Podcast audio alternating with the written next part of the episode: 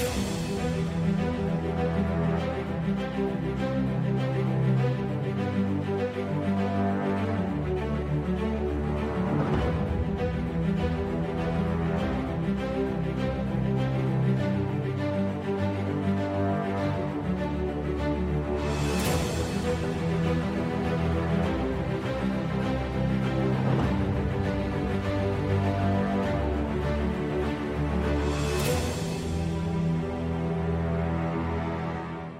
Welcome to Christ in Prophecy. I'm Tim Moore, the Senior Evangelist for Lamb and Lion Ministries, and I'm joined by my co host, Nathan Jones, our Internet Evangelist. After just over a year in our Jesus in the Old Testament series, we've arrived at Malachi, the 39th and final book in the Old Testament canon. And it's been a long run. I mean, this is our 43rd episode in the series. Well, obviously, we devoted multiple weeks to a few books. For instance, we spent four weeks in Genesis alone, and while we sometimes combine two of the smaller minor prophet books into a single episode, but it's been our goal to offer an overview of the entire Old Testament, highlighting the Christophanies, the types, and the prophecies that point to Jesus Christ. It's important to realize that although we've examined each of the books of the Old Testament in the order they appeared in our Bible, the editors of our Bibles have not arranged them in chronological order. That's right, we really did not follow the chronological view of the Bible, but we'll get there in just a moment. For now, let's examine this last book. You know, Nathan, I had an Italian friend who said that this was the only Italian book of the Bible because he liked to call it Malachi, uh, an Italian prophet by birth, anyway. Tell us a little bit about Malachi. Oh, I'm going to start calling him Malachi now. hope Thank not. you for that. Well, I love the book of Malachi. Most people don't know where the book of Malachi is unless they were trying to find Matthew and actually went a few pages too early. So we know it's the 39th and last book in the Old Testament. It's got four chapters. And Malachi was a priest at the temple in about 40, 40 to 400 BC. So this is the very last. The Jewish people have been exiled. They came back in 520 and built the temple, but the people had fallen back into spiritual lethargy. And so, uh, unfortunately, I didn't get to write this chapter, but my co-author Steve Howell wrote the chapter on Malachi. I Did a beautiful job, and we have a a, a whole sermon I did on Malachi on our website at lamblion.com or christinprophecy.org. So it's exciting because what you see here is a time period where the people had fallen back into spiritual lethargy. And so Malachi is looking, he's watching the people at the temple bring lame sacrifices. They had stolen mm-hmm. some of their sacrifices. They just didn't care, and the priests didn't care either. The people were just going through the motions of religion. So, what God through Malachi did is he would make what's called literary disputations. So, the Lord would say to the people, I love you. And the people would return and say, well, how have you loved us? Hmm. And they would go on and on, and God would say, This is what I did for you. And they'd say, Well, really, what have you done for us today? And there's that back and forth. Well, by then, you know, we've had hundreds and hundreds of years of the Jewish people Yep. rejecting the Lord. And so he says, Okay, this is going to be my last message. I'm going to leave you with this knowledge that a forerunner to the Messiah and the Messiah is coming. And then for 400 years, you don't hear from God. As a matter of fact, Malachi himself, his name means my messenger. And in chapter 3, verse 1, the Lord says, Behold, I'm going to send my messenger. Now, we don't know that that's just referring to Malachi because you'll see there's a very prophetic and messianic connotation. And he will clear the way before me, and the Lord, whom you seek, will suddenly come to his temple. And the messenger of the covenant in whom you delight, behold, he is coming, says the Lord of hosts. I love this particular verse because it says, I, God referring to himself in the first person, will send my messenger. Well, we know that John the Baptist came as a forerunner of Jesus Christ, and it says, He will clear the way before me and the Lord. So now the Lord's talking about himself almost in the third person, will suddenly come to his temple. And so here's the Father essentially proclaiming the word of the Lord through this prophet Malachi and talking very prophetically, I think, about the coming Messiah. And what a beautiful description. But as you said, Nathan, the people were tired of hearing this, and the Lord actually cites them for that. In chapter 2, verse 17, he says, You have wearied the Lord with your words, yet you say, How have we wearied him? In that you say, Everyone who does evil is good in the sight of the Lord, and he delights in them. And where is the God of justice? I think sometimes today people would ask these same questions, and they weary the Lord with their foolish words and with their lack of faith. Absolutely. Uh, The people were, again, just going through the motions. The first literary disputation we said is the Lord says, I, I loved you. And they're like, Well, how did you love us? He says, Well, I chose Jacob over Esau. You know, I gave you, they had all this history to look Right. back on. Uh, it came to purity then. He says, You despise, and he says this to the priests, you despise my name. And they're like, Well, what way have we despised you? And he says, Well, you're allowing these bad sacrifices. I've told you they need to be pure and holy. Why are the sacrifices important? They're important because they reflect the Messiah who would be the ultimate sacrifice. So it's interesting that this whole chapter is really kind of about how the priests and the people have dropped the sacrificial system because they weren't honoring the letter of the law, but the letter of the law was meant to be one giant, if I can say Christophany, the whole sacrificial system Right. was a Christophany pointing, uh, let's say more like a typology, Okay. to the ultimate Christophany, and that would be Jesus Christ. Yeah. Because what they did was they were showing that in that time period, before Jesus came to sacrifice himself as the perfect lamb, uh, the people still needed to have the, their sins covered by the blood of animals. But the animals had to meet certain purity requirements in order to reflect what Jesus Christ would be in the ultimate, and they just didn't care. And I don't think they care. got it either. No, I don't think they did either. And obviously, the Lord has said in other parts of the Old Testament, I treasure and I value obedience even better than sacrifice. And they clearly moved away from the obedience. Malachi's final admonition, you talk about various literary uh, texts he has, but in chapter 4, verse 1 and 2, he talks about a coming day. He said, The day is coming, burning like a furnace, and all the arrogant and every evil evildoer will be chaff. And the day that is coming will set them ablaze, says the Lord of hosts, so that it will leave them neither root or branch. But for you who fear my name, in other words, those who have trusted in him, those are who are obedient, and we know that's obedience through faith in Jesus Christ, then the Son of Righteousness, and it's spelled in even my scripture is S-U-N, but we know of it as the S-O-N, the Son of Righteousness, will rise with healing in its wings, and you will go forth and skip about like calves from the stall. This choice that people have then and today is why we have uh, even labeled this particular uh, edition of our Jesus in the Old Testament series, Malachi, a final warning. The choice is yours. And on that note, Nathan, how does this entire book end? With a warning or a curse?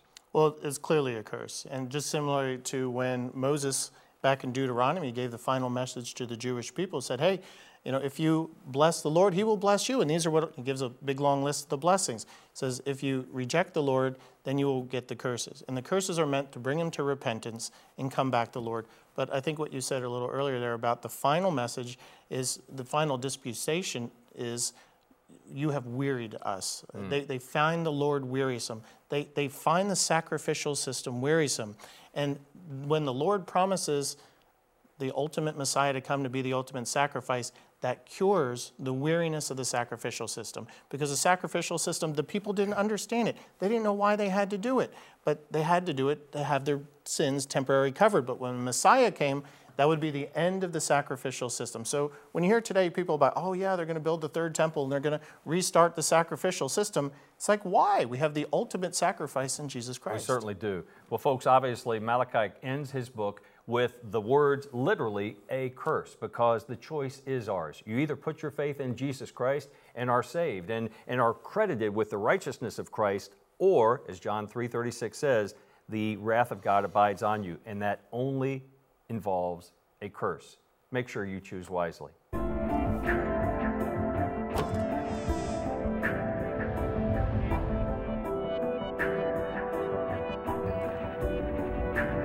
When we first began this series, we encouraged you to pick out your own key verses from every book or even from every episode as we look for Jesus in the Old Testament.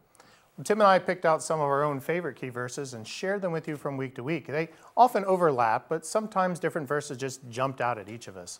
You often saw that we could have listed many, many more than time would have allowed, proving that the Word of God is an inexhaustible source of wisdom and insight. I hope that you visited our website for the extensive commentaries we've posted on our key verses and that you have been keeping track of your own key verses. But now it's time for the final reveal. Nathan, get us started. Okay, well, I've taken all the key verses over all the 39 books of the Old Testament, and when you lay them out and look at them, you see that there's a pattern that explains the whole salvation story and points to Jesus Christ. Certainly and does. It starts with Genesis 1 1.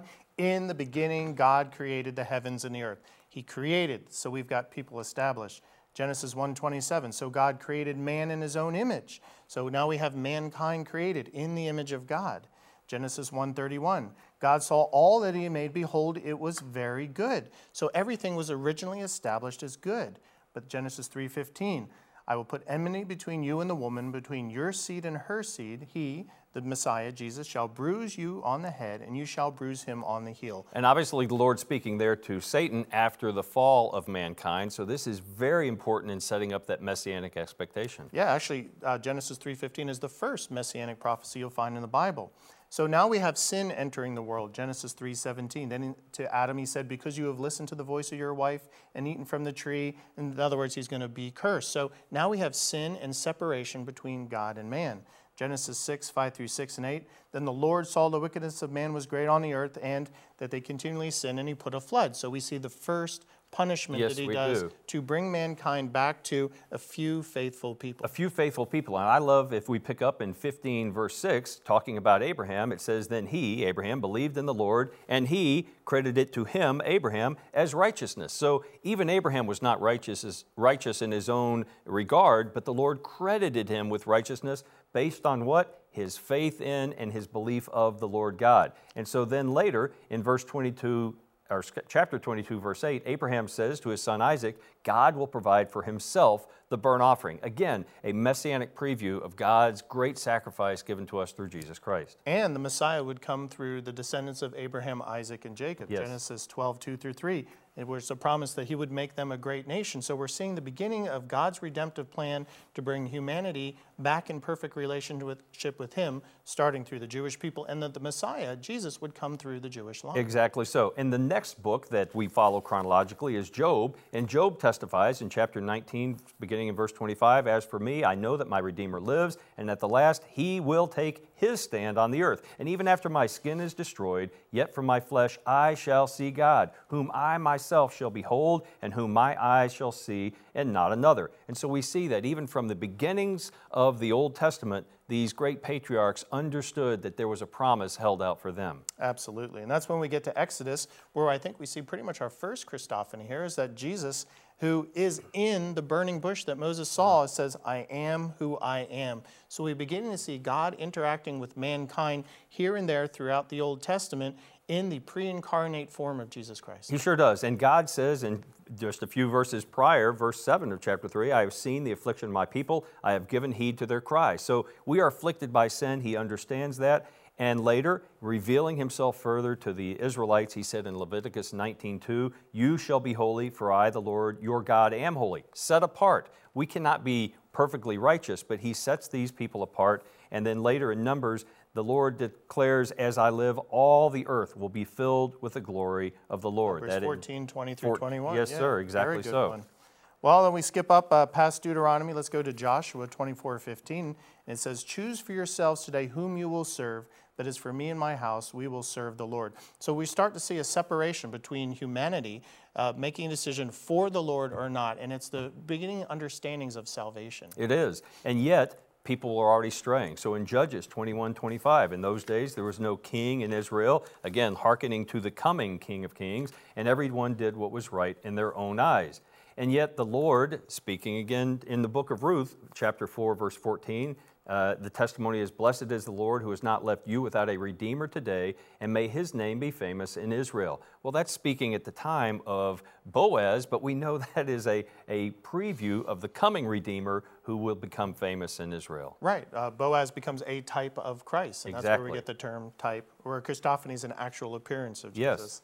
Uh, we skip up to 2 Samuel 7.12, and now we're, we're going down, if you say, the family funnel. Now we get the Davidic promise that the Messiah would come through the line of David. I will raise up your descendants, David, after you, and you will come forth from you, and I will establish his kingdom.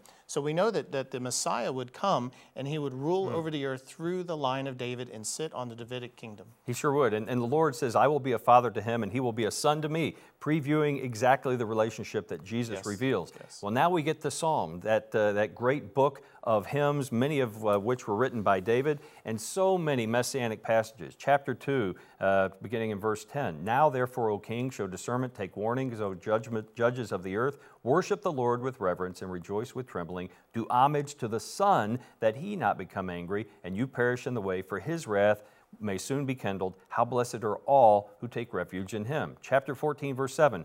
Oh, that the salvation of Israel would come out of Zion. And certainly it did. Mm-hmm.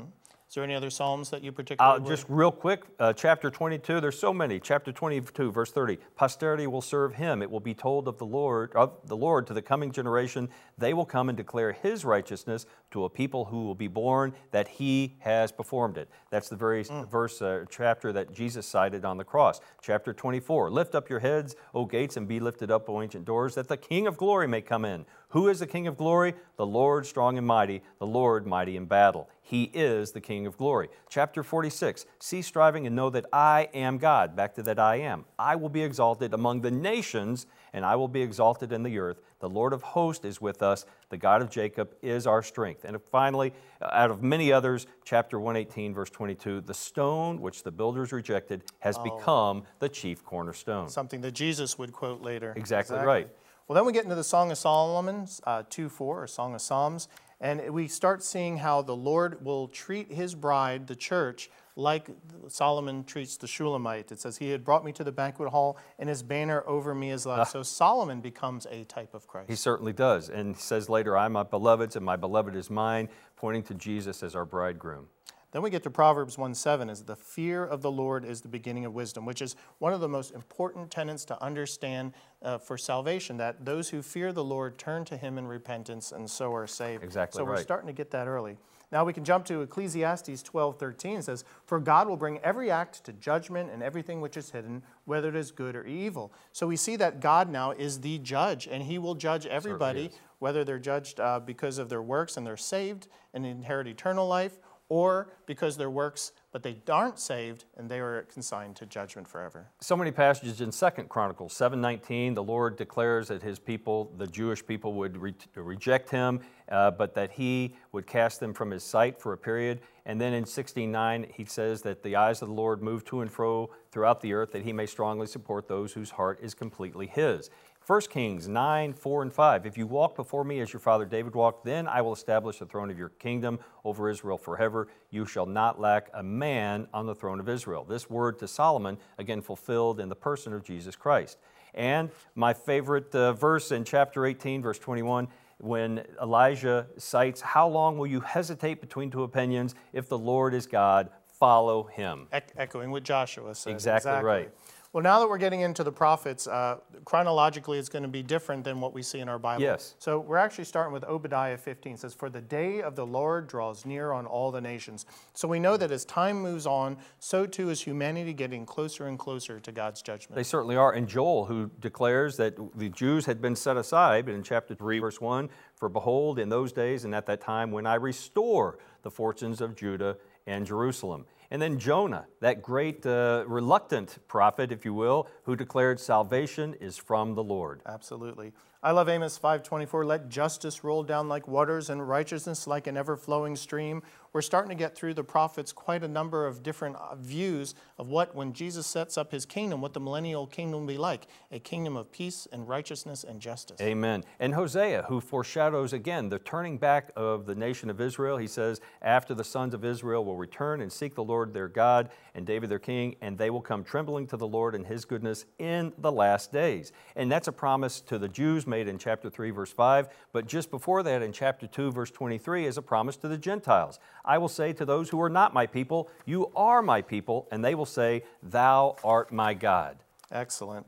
Well, one of the key, and I'd say key, big key, is Isaiah 53, 4 through 6, because now we get an actual description 700 years before Jesus crucified. Surely our griefs he himself bore, and our sorrows he carried, yet we ourselves esteem him stricken, smitten of God. So it goes on, and we, we read in Isaiah 53 how the perfect sacrifice is coming, how he will die. 700 years before it happens. Isaiah is so full of, of great passages. Chapter 1, verse 18, where God promises that our sins will be made white as snow. Chapter 12, verse 2, Behold, God is my salvation. He has become my salvation. And of course, 42, 1, Behold, my servant, my chosen one, in whom my soul delights. I have put my spirit upon him, and he will bring forth justice to the nations. And I got to turn back to, to Micah 7:19, where it says, in a nutshell, He will have compassion on us. He will tread our iniquities underfoot. Absolutely. Well, let's get into Daniel 2:44, which is tremendous because it's about how when Messiah comes and sets up his kingdom, that's the end of failed human government.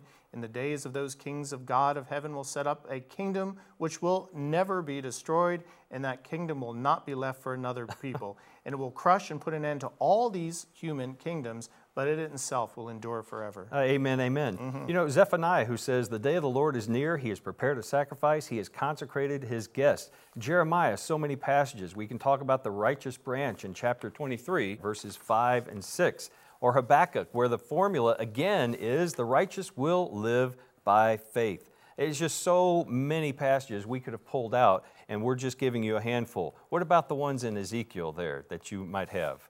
Ezekiel, well, we've got 18, 30 through 32. For I have no pleasure in the death of anyone who dies, declares the Lord. Therefore, repent and live. So we mm. got hmm. salvation yet again.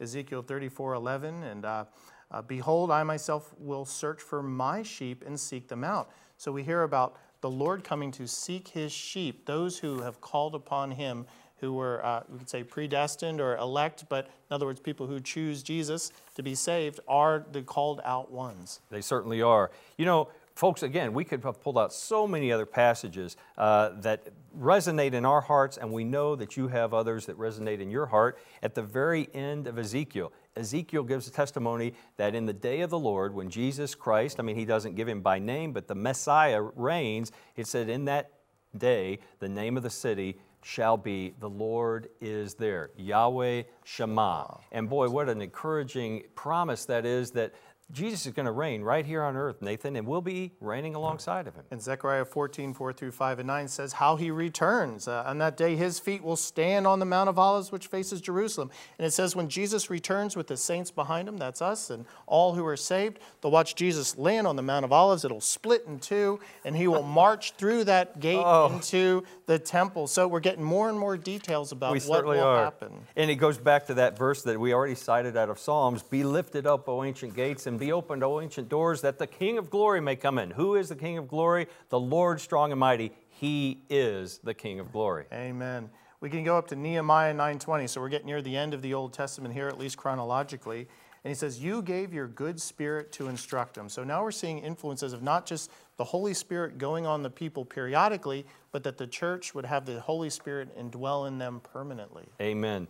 And then finally, we come to Malachi, which we've already read today, chapter 4, verses 1 and 2. Behold, the day is coming, burning like a furnace, and all the arrogant and every evildoer will be chaff. And the day that is coming will set them ablaze, so it will not leave them neither root nor branch. But for you who fear my name, the Sun of righteousness will rise with healing in its wings, and you will go forth and skip about like calves from the stall. Nathan, from beginning to end, the testimony of Scripture is the, the testimony of Jesus Christ. All of the spirit of prophecy points to him. And so, this arc, this narrative, it's almost like an arrow shot from Genesis 1 1 forward, points directly at Jesus Christ. And that's been our point throughout this entire series. Absolutely. It's all about Jesus.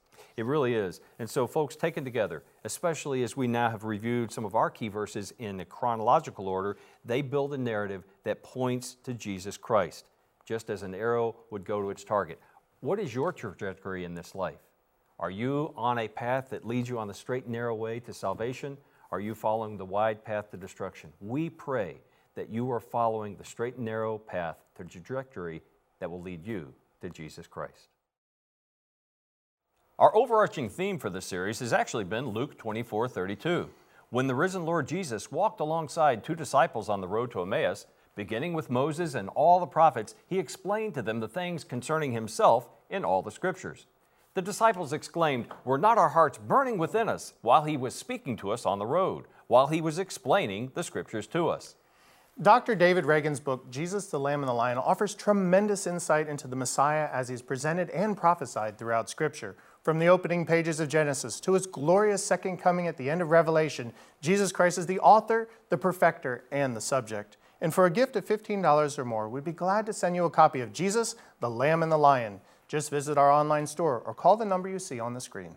We pray that this series has helped open your eyes and whetted your appetite to all the things concerning Jesus Christ in the Scriptures. from Moses to all the prophets. Well, our series has not been close to exhaustive. With less than 30 minutes each week, we can only hit the high points. We will return to these books again and again until the Lord comes. We'll dive even deeper into individual prophecies, always pointing to and glorifying our great God and Savior, Jesus Christ. Next week, we have one more treat in store to close out this series. You won't want to miss it. Until then, I'm Tim Moore. And I'm Nathan Jones saying, Look up and be watchful, for Jesus, whose testimony is the spirit of prophecy, is coming soon. Maranatha.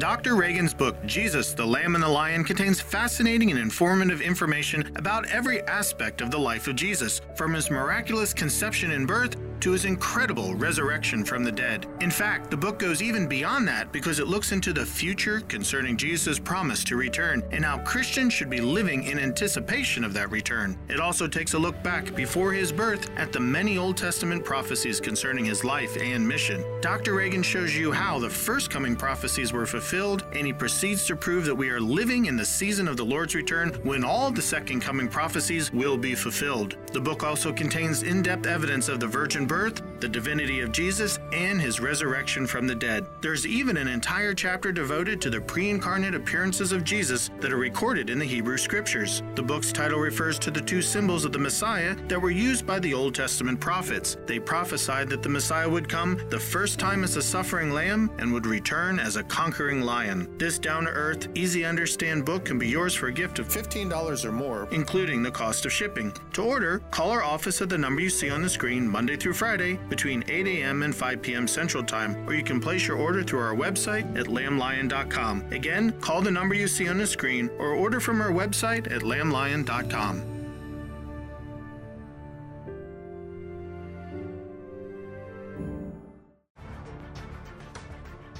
Hello, my name is Nathan Jones, Internet Evangelist here at Lamb and Lion Ministries. We're using the Internet to proclaim the soon return of Jesus Christ to the billions of people who are connected online now and after the rapture. I would like to invite you to come and check out our website at christinprophecy.org. Watch whole episodes of Christ in Prophecy and our short prophetic perspectives and the Inbox series for in depth teaching about end time events. Read from the library of articles on our website and blog covering all aspects of God's prophetic word. Subscribe to our free e newsletter to receive the Lamplighter magazine, as well as to our social media to stay up to date on current events as they relate to Bible prophecy. Equip yourself to share the good news with others using materials from our online store. I invite you to come and visit ChristinProphecy.org today. Christ in Prophecy is made possible through the faithful and generous support of viewers like you. Please consider making a donation to Lamb and Lion Ministries so that we can continue broadcasting the message of Jesus' soon return. Thank you and God bless you.